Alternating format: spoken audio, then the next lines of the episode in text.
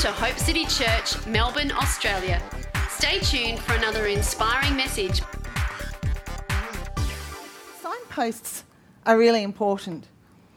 Like if I were to try and tell you how to get to my home in the Leedale without using signposts, saying turn down this street with this name, I'd have to use lots of different ways of showing you how to get there.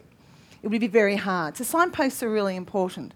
Like if I said to you, we're going to go on a car rally after church and let's meet at McDonald's in Croydon, straight away you'd have a visual of where McDonald's in Croydon was and you'd know where I was talking about. Or if I said let's meet at Flinders Street Station, straight away you'd have a visual. So you know that signposts are really important. And now that we've got Google Maps and Navmans and things like that, it's even easier to find our way around and creates a lot less arguments in the car and things like that, a lot more freedom in our lives. So signposts are really important in our lives. And of course, throughout Scripture, God's provided us with a map to guide us, signposts along the way, and guide posts and markers to follow so we don't get lost. I just want to read you a scripture from Jeremiah 6, verse 16. And this is what the Lord says.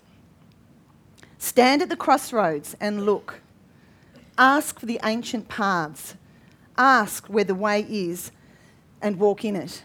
And then God says, you will find rest for your souls. Now, Jeremiah wrote this at a time when the people of Judah had lost their freedom to Egypt. But their response was, we will not walk in it. Because they were pursuing idols and different things. They weren't pursuing the passion of God. And this, of course, brought God's judgment to them. Later on in Jeremiah, so stay with me because it's still about signposts and you'll understand why. Later on in Jeremiah 31, he says, there is hope in your future, says the Lord, that your children shall come back to their own border. Because they were no longer in their land, so there was hope that they were going to be coming back. And in Jeremiah 31:21, he says, set up signposts, make landmarks, set your heart toward the highway, the way in which you went.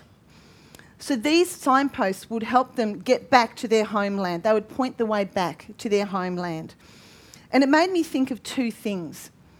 Firstly, we need to set up signposts and landmarks for ourselves and for our children, to find our way back when we've gone off track, which we all do at times in our life when circumstances in life hit us really hard. It can push us off our track, and we need those signposts and landmarks to point us back to the way to God. And I was thinking, like with my children, I know that you've done this too, is that when you teach them Bible verses or teach them songs, that keeps coming back to them. I remember songs from my childhood, and daggy as they may be today, they still carry the promises and the scripture and the word of God in them. So they're really good, those signposts, and so encourage you to really instill them in your children today, because your children down the track will need signposts to get back. I just remember that story, I've forgotten his name, but of the man who got stung by all those jellyfish, and he really should have died. In the natural, he should have died, Ian McCormack. But the thing he remembered at that time when he was near death was he started saying the Lord's Prayer, because that's what he remembered his mother praying all the time. He wasn't a Christian, but that's what he started praying, and that was his road to getting back to God. So those sort of signposts are really important. And Abraham, of course, built altars to the Lord and called on the name of the Lord, and we read that all throughout Genesis. So he remembered those times. He didn't do it just for himself. He did it so that his sons and grandsons would have a path to follow. So those altars, those signposts were really important. So we can establish ourselves those altars of praise and remembrance to God, good things that have happened to us in the past to remind us of God's goodness. Like I have lots of words around my home. And back 10, 15 years ago, when we thought something good was going to come out of an investment that we made, and it didn't. The good didn't come out of it. Now, I'd been given a signpost from God before that happened, and that was the word providence that God had given me through a prophet that came to our church. And at the time, I thought, wow, what a fantastic word, providence, that God is going to be your provision. It's all going to be fine. So I thought, wow, you know, when we invested in this land, this is going to be great because this is what God has promised. But it didn't work out the way we thought it would. But I had that word providence to cling to, and if you've been to my house, you'll see that word. And so even through that time, it reminded me that even though I'm going through a difficult time now, God's providence is all over me. That was the word. God's providence is all over you. So these are just circumstances. God's still got me on the track. He hasn't, He hasn't given up. He's still got me on the track.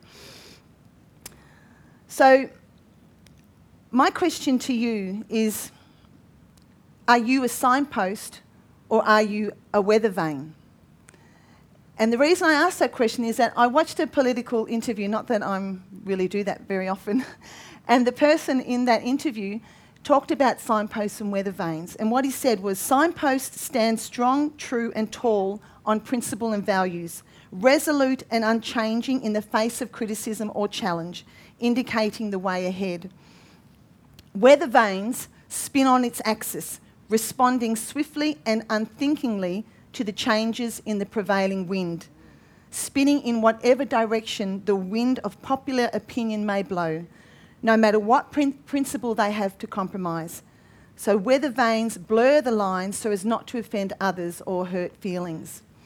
And I thought, wow, that's just like, can be like in our Christian walk. Are we a signpost or are we a weather vane? I have found weather vane in the Bible, in Hosea, in the Message translation.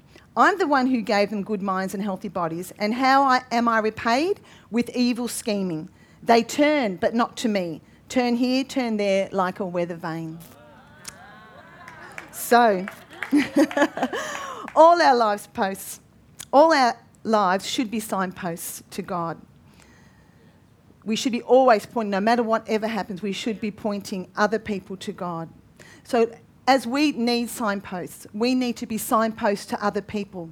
We need to be signposts to the lost who need to find their way to God. We need to be examples of who God is for others.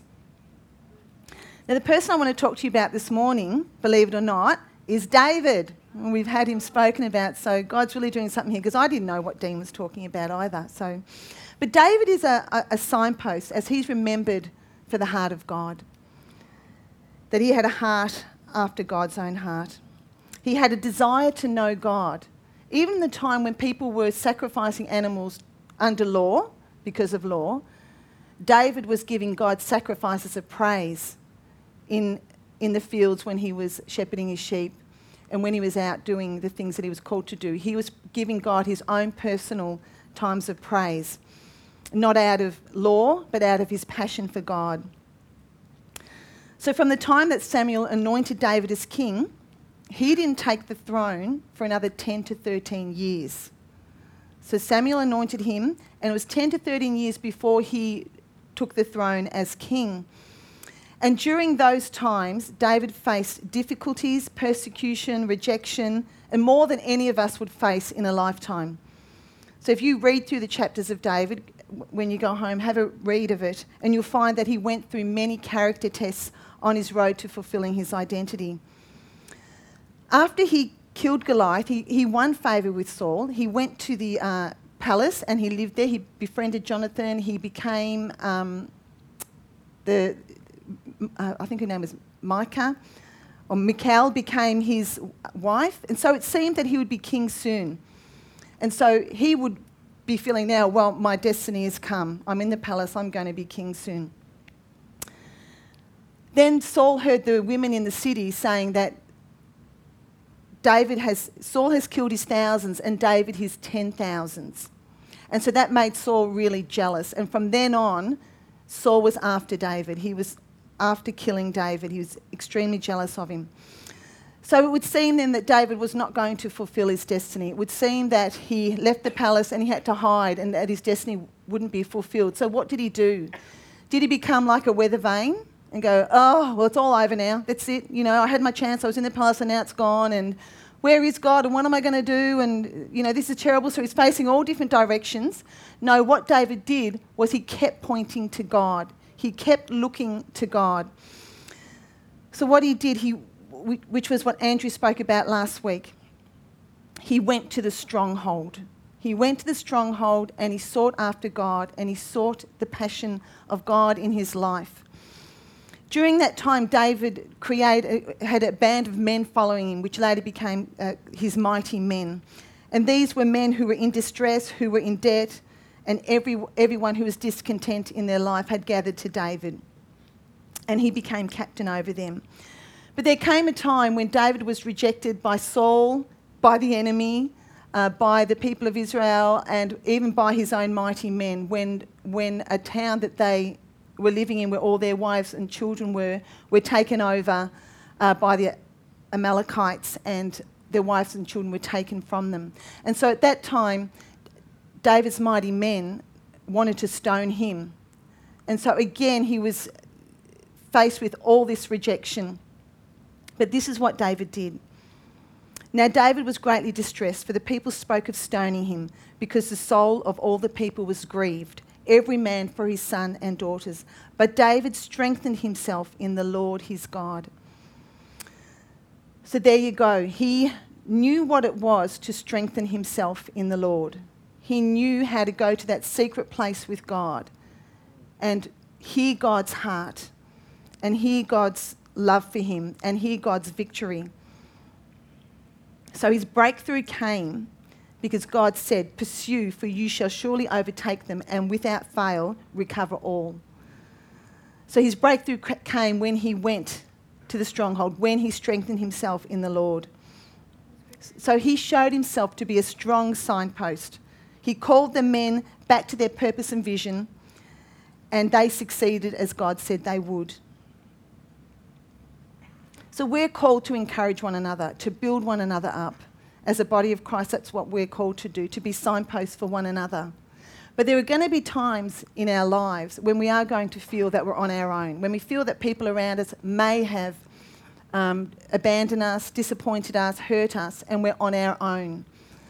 But sometimes God calls us to those places to stand on our own.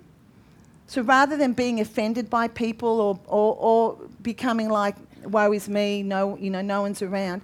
They're the times that we need to strengthen ourselves in God. They're the times that we need to use the tools that God has given us, to worship and praise and speaking in tongues and the word, that we need to soak ourselves in God in those times and not rely on other people. Because the opposite of that is that we become emotionally dependent on people. I've been emotionally dependent on someone in the past, and when that relationship finished, I felt very insecure because I was looking to that person for the wisdom of God, and I hadn't found it for myself. And I've been on the place where I've had someone emotionally dependent on me, and it becomes very draining. And so neither of them are good places to be. So that's why we need to find that place where we can strengthen ourselves in the Lord ourselves. And that's not to say we do need encouragement from other people, and we need strong friendships, and we need people to keep us on track. But we also need to know how to strengthen ourselves in God. So King David was a forerunner. He was a signpost to Jesus. He pointed to Jesus in the Psalms. And Jesus is identified as the Son of David. So David's life is an invitation to us for how to be signposts for other people. And that we can run ahead, be forerunners of the kingdom of God, and run ahead and say, "This is the way." And David had great favour with God.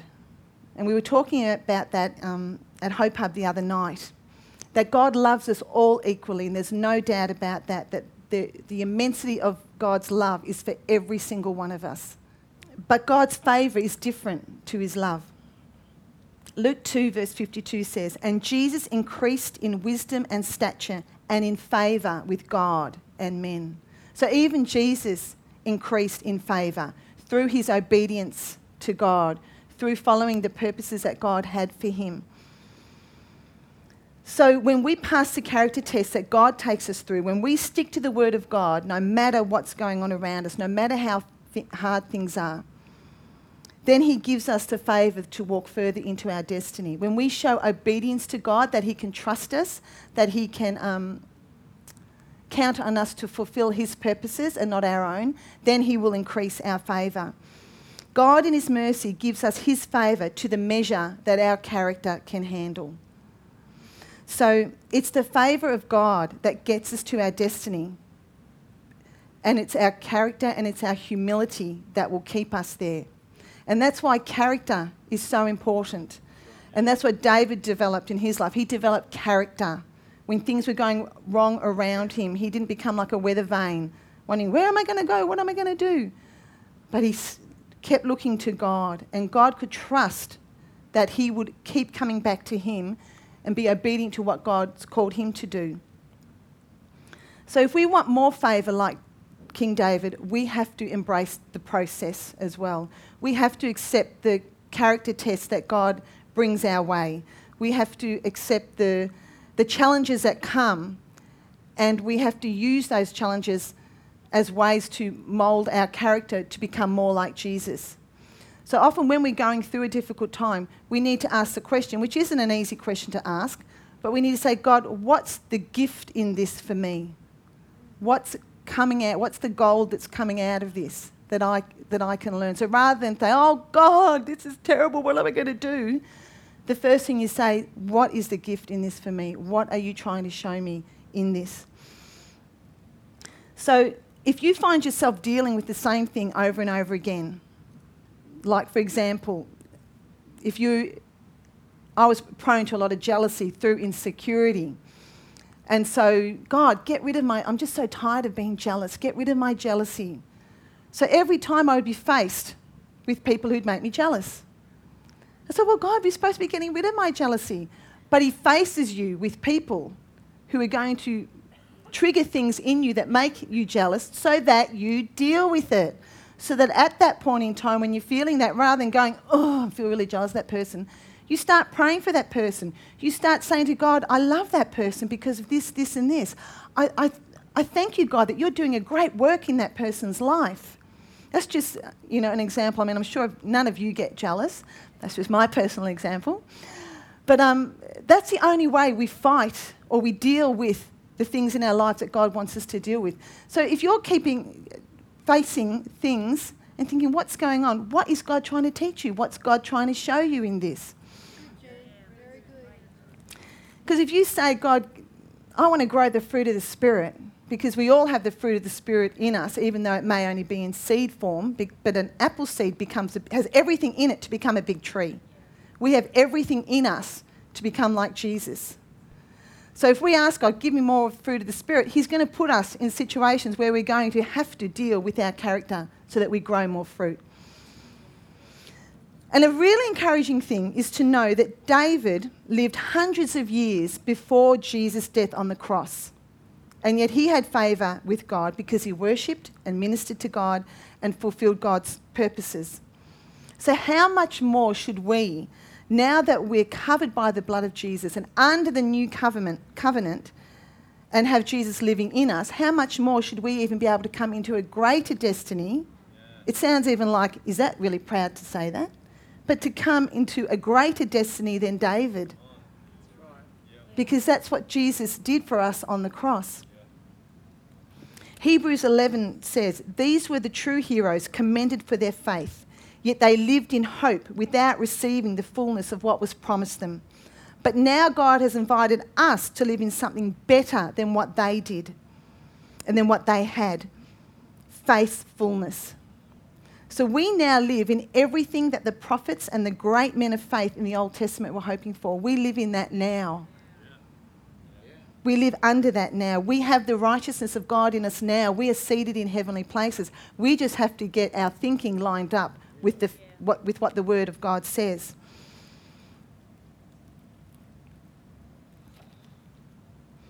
So we need to renew our minds daily.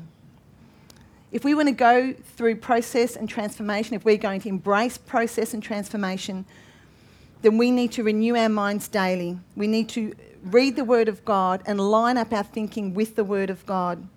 Romans 8:7 says, because the carnal mind is enmity against God, which is actively opposed. Our mind in the natural is actively opposed to God.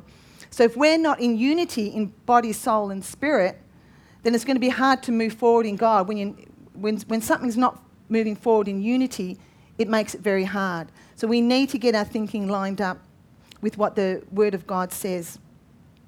We need to cast down every argument, everything that exalts itself against the knowledge of God, bringing every thought into captivity. And this isn't just, oh yeah, that's a good idea, that's something I should do. That's something we should be thinking about every day. When a thought comes, or a thought of fear, or a thought of, oh, I don't know if I can do that. Oh. What is God saying about you? What is the truth of the word? See, we grow as Christians even when we don't feel like doing the right thing, but we do it anyway. If we don't feel like doing the right thing, but do it anyway, that's the only way we're going to grow. It's so easy to go, I don't feel like it. I don't feel like doing that. Well, then you're not going to grow. If you don't feel like it, you've got to step forward and do it anyway. It's hard work. The Christian life is not... There's so much freedom and joy in the Christian life, but it takes discipline on our part to also walk in that. And as we walk in it, more freedom comes. So when we know who we are in God, when we keep reminding ourselves of who we are in God, that's when we can step into greater authority. So people who are signposts, which is all that we want to be, signposts, not weather vanes. People who are signposts have great character, because they've spent time with God and God has rubbed off on them. So when you spend time with God, you can't help but have God rub off on you, and people see that in you. And it's not even a striving thing. You're just spending time with God. It's like the woman who washed Jesus' feet with the perfume and the oil. She did that for God and she washed his feet. But the thing was, it was all over her hair as well, because she's spent time with God. And so when we spend time with God, we have the aroma of God on us. And we become signposts for people to follow. People are attracted to us because we carry the aroma of God. We carry the presence of God. I was thinking about how can I encourage you all to be strong signposts in your worlds, in your spheres of influence. And I thought of something that, again, we all hear about. Oh, yeah, that's true. But it's the armour of God. You know, we hear about it when we're growing up, you know, put the armour of God on, and then we sing songs about it. But we can tend to forget as we move on. We can tend to forget about that armour. And sometimes it could seem like a silly thing to think, okay, I've got to put my armour on in the morning, which is what we were encouraged to do as kids. Put your armour on in the morning. But, you know, to remind yourself in the morning of what your armour is, to set yourself up for the day so that when things do come along, you've put the armour on, so you're reminded of what you need to do to battle against the enemy on any given day.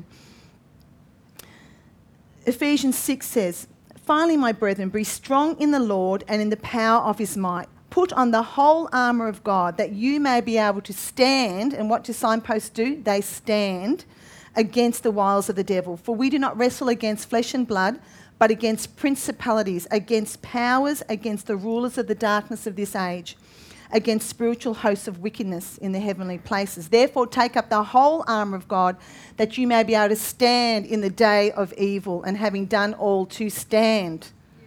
So what's that premise? Having done all. If you've done everything you can to stand, and then God says stand, he's going to cover the rest.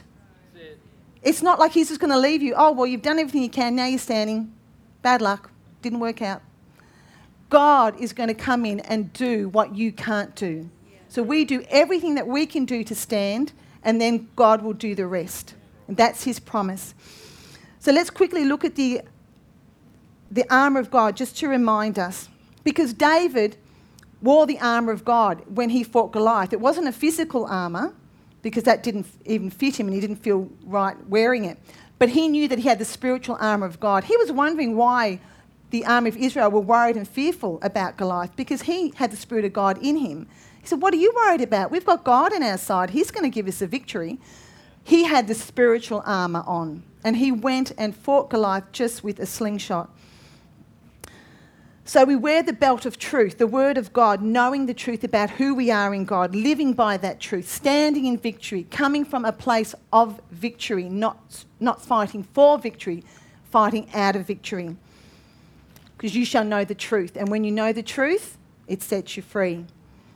Then we have the breastplate of righteousness, who we are in God, our identity, to know that Jesus made him who knew no sin, or God made him who knew no sin to be sin for us, that we might become the righteousness of God in him. So we are the righteousness of God. So when the enemy comes, or when just the circumstances of life where people make you feel like you're less than you are, you remember that you are the righteousness of God. You remember your identity in God. Then we have the shoes of peace. Jesus walked in peace. Actually, Jesus was the Prince of Peace. Peace is a person. So when you have Jesus living in you, you carry peace with you.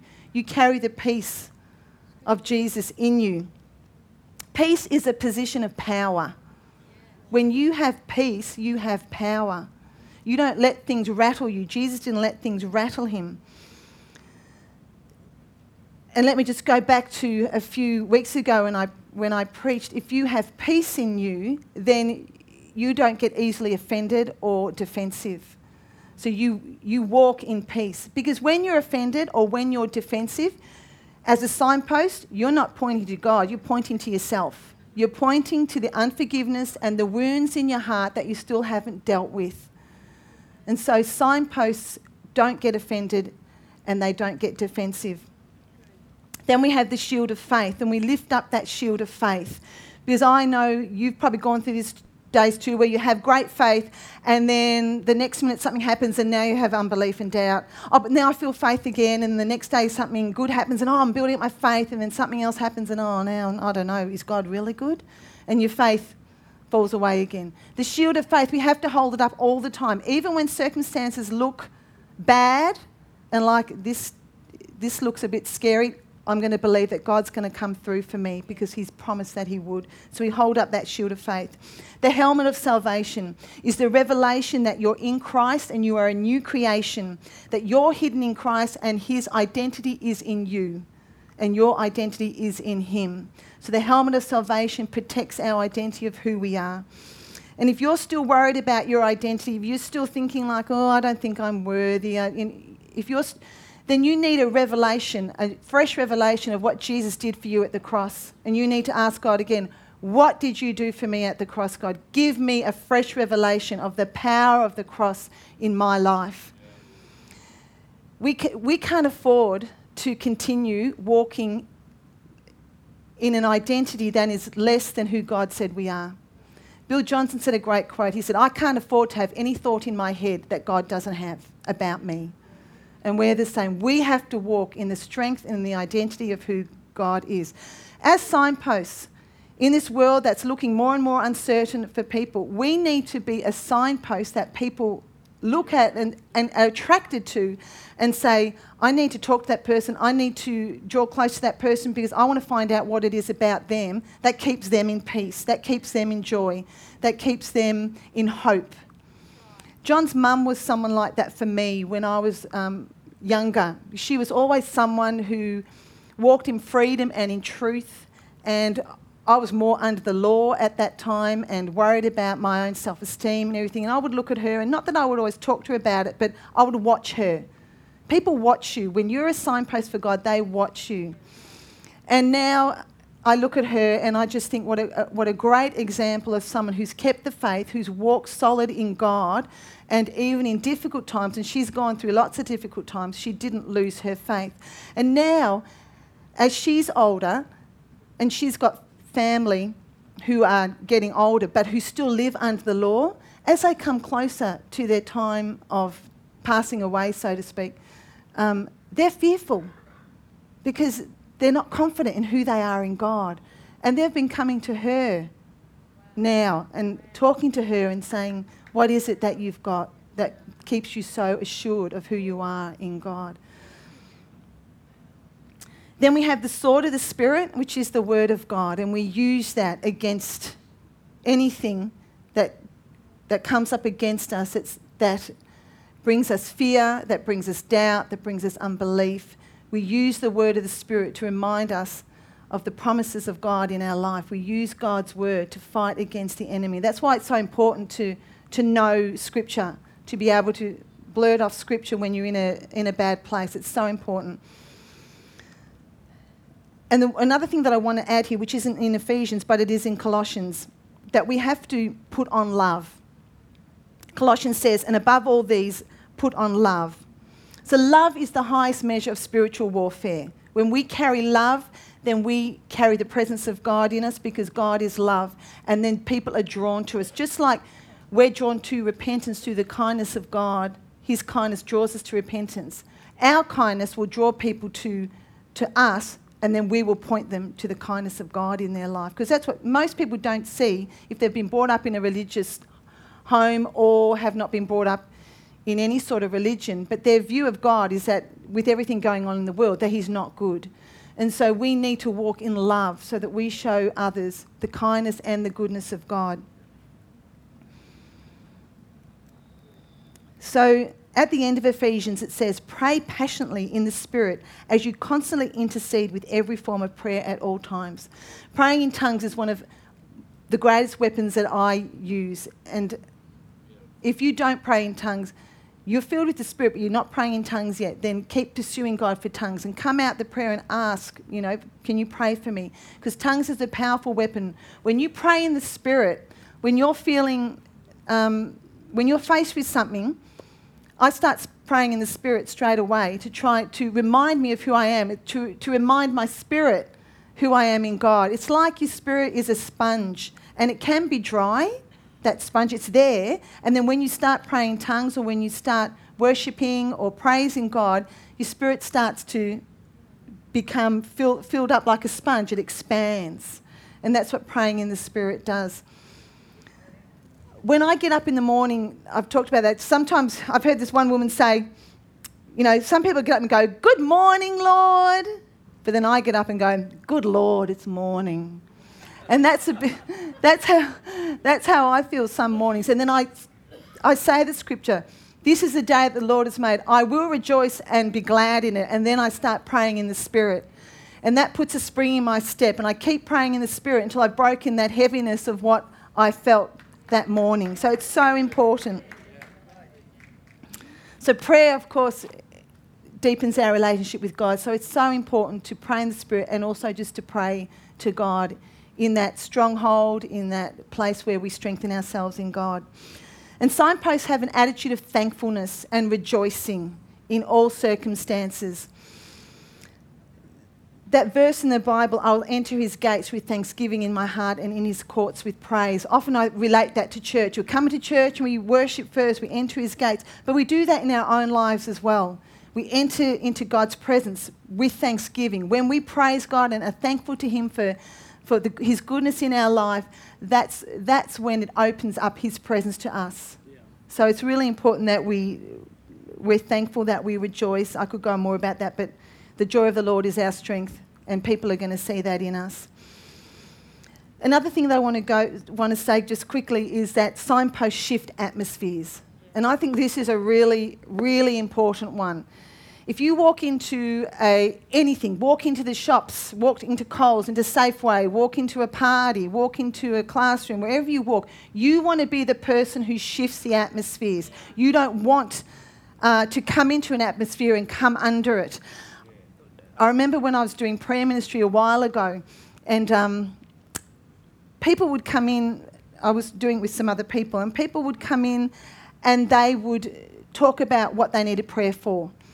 And some of the stuff was really difficult for them, what they were going through. Really sad, really, I would just go, oh my gosh. And you know what I would do? I would partner with their hopelessness.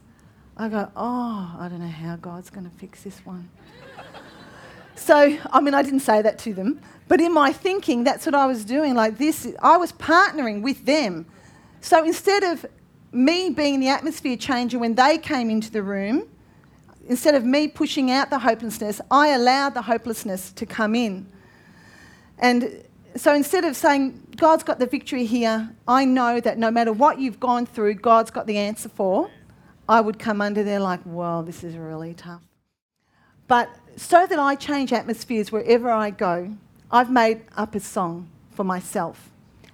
It's a silly song, but every time I sing it, I walk in authority and power.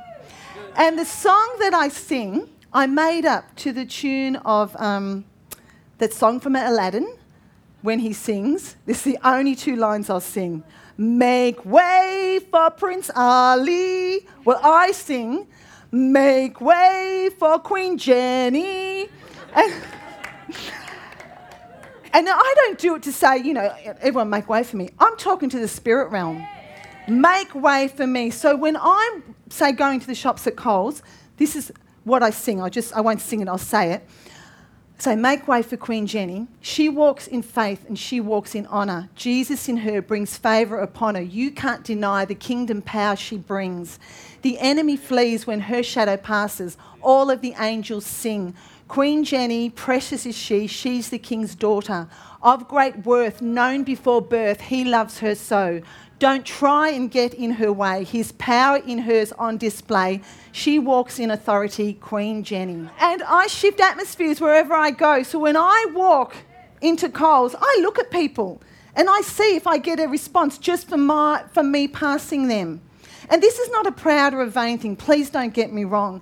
This is about getting into the enemy's camp. This is about bringing my light into the darkness. This is about walking in God's power and authority in my life. Signposts don't look back at pain that they've gone through, and I know that I'm not denying that we all go through extremely difficult times, but we need to get God's perspective on things. We need to get God's healing. We need to walk in His freedom.